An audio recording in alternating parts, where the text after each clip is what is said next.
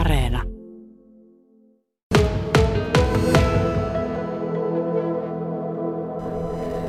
Saimaan Syöpäyhdistyksen toiminnanjohtaja Niina Turunen, missä vaiheessa teidän yhdistys astuu kuvaan silloin, kun ihmisellä syöpä todetaan?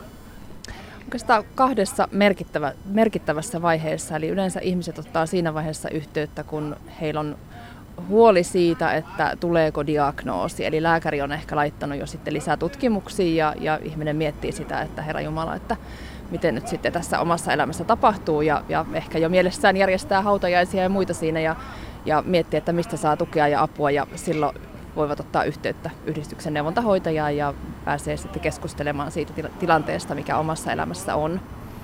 Ja toinen sitten merkittävä kohta on siinä vaiheessa, kun syöpähoidot on päättyneet, se ensimmäisen vaiheen hoito. Ja silloin ihmiset monesti putoavat vähän tyhjän päälle. Eli, eli sairaalassa, kun hoidot on ollut meneillään, niin on ollut tosi turvallinen olo ja lääkärit ja hoitajat on vienyt ikään kuin sitä prosessia jotenkin hallitusti eteenpäin ja on ollut kontakti, keneltä kysyä lisätietoja ja siihen oma, omaan tilanteeseen liittyen. Mutta, mutta sitten kun pitäisikin palata omaan arkeen ja työelämään, niin pää alkaa työstää vasta niitä asioita ja sitä sairastumistilannetta. Ja siinä kohtaa sitten taas uudestaan useimmiten otetaan yhteyttä ja kaivataan tukea siihen normaaliin arkeen paluuseen.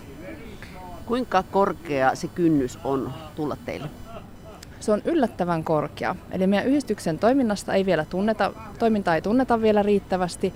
Eli moni ei tiedä sitä, että ollaan sekä potilaisia että heidän läheisiään varten. Eli tarjotaan ihan tämmöistä kiireetöntä keskustelutukea. Voi tulla ihan huoletta purkamaan tunteita, mitä siihen sairastumiseen liittyy omalla kohdalla tai sitten läheisen kohdalla. Syöpä vaikuttaa sekä ystäviin ja perheenjäseniin ja kaikkiin siinä lähipiirissä. Ehkä on vähän vaikeakin joskus myöntää, että tarvii sitä apua. Eli ei tarvikaan pärjätä yksin ja, ja siinä mielessä se puhelinsoitto meidän yhdistykseen voi olla aika korkean kynnyksen takana. Miten te rahoitatte toimintanne? Meidän rahoitus tulee hyvin monista eri kanavista. Eli sosiaali- ja terveysjärjestöjen avustuskeskus on yksi tärkeä rahoittaja, mutta kyllä tänä päivänä ihan kansalaisten jalotahto pitää meidät hengissä. Eli, eli testamenttilahjoitukset ja merkkipäivälahjoitukset ja muut on meille tosi merkittävä. Tietysti esimerkiksi tämmöiset kampanjat, kuten Roosanauha, niin niistä tulee meille tärkeitä tuloja, joilla sitten voidaan tarjota maksuttomia palveluita sairastuneille ja heidän läheisille. Niin, tässä olikin tämä pointti justiin, että eli teidän palvelut on maksuttomia. Meidän palvelut on maksuttomia. Eli tosiaan halutaan mahdollistaa tulotasoon ja, ja yhteiskunnalliseen asemaan riippumatta se, että meidän palveluihin voi, voi tulla. Ja tosiaan yleensä jo siitä soitosta, kun meidän hoitajaan ottaa yhteyttä, niin seuraavalle päivälle viimeistään järjestyy keskusteluaika.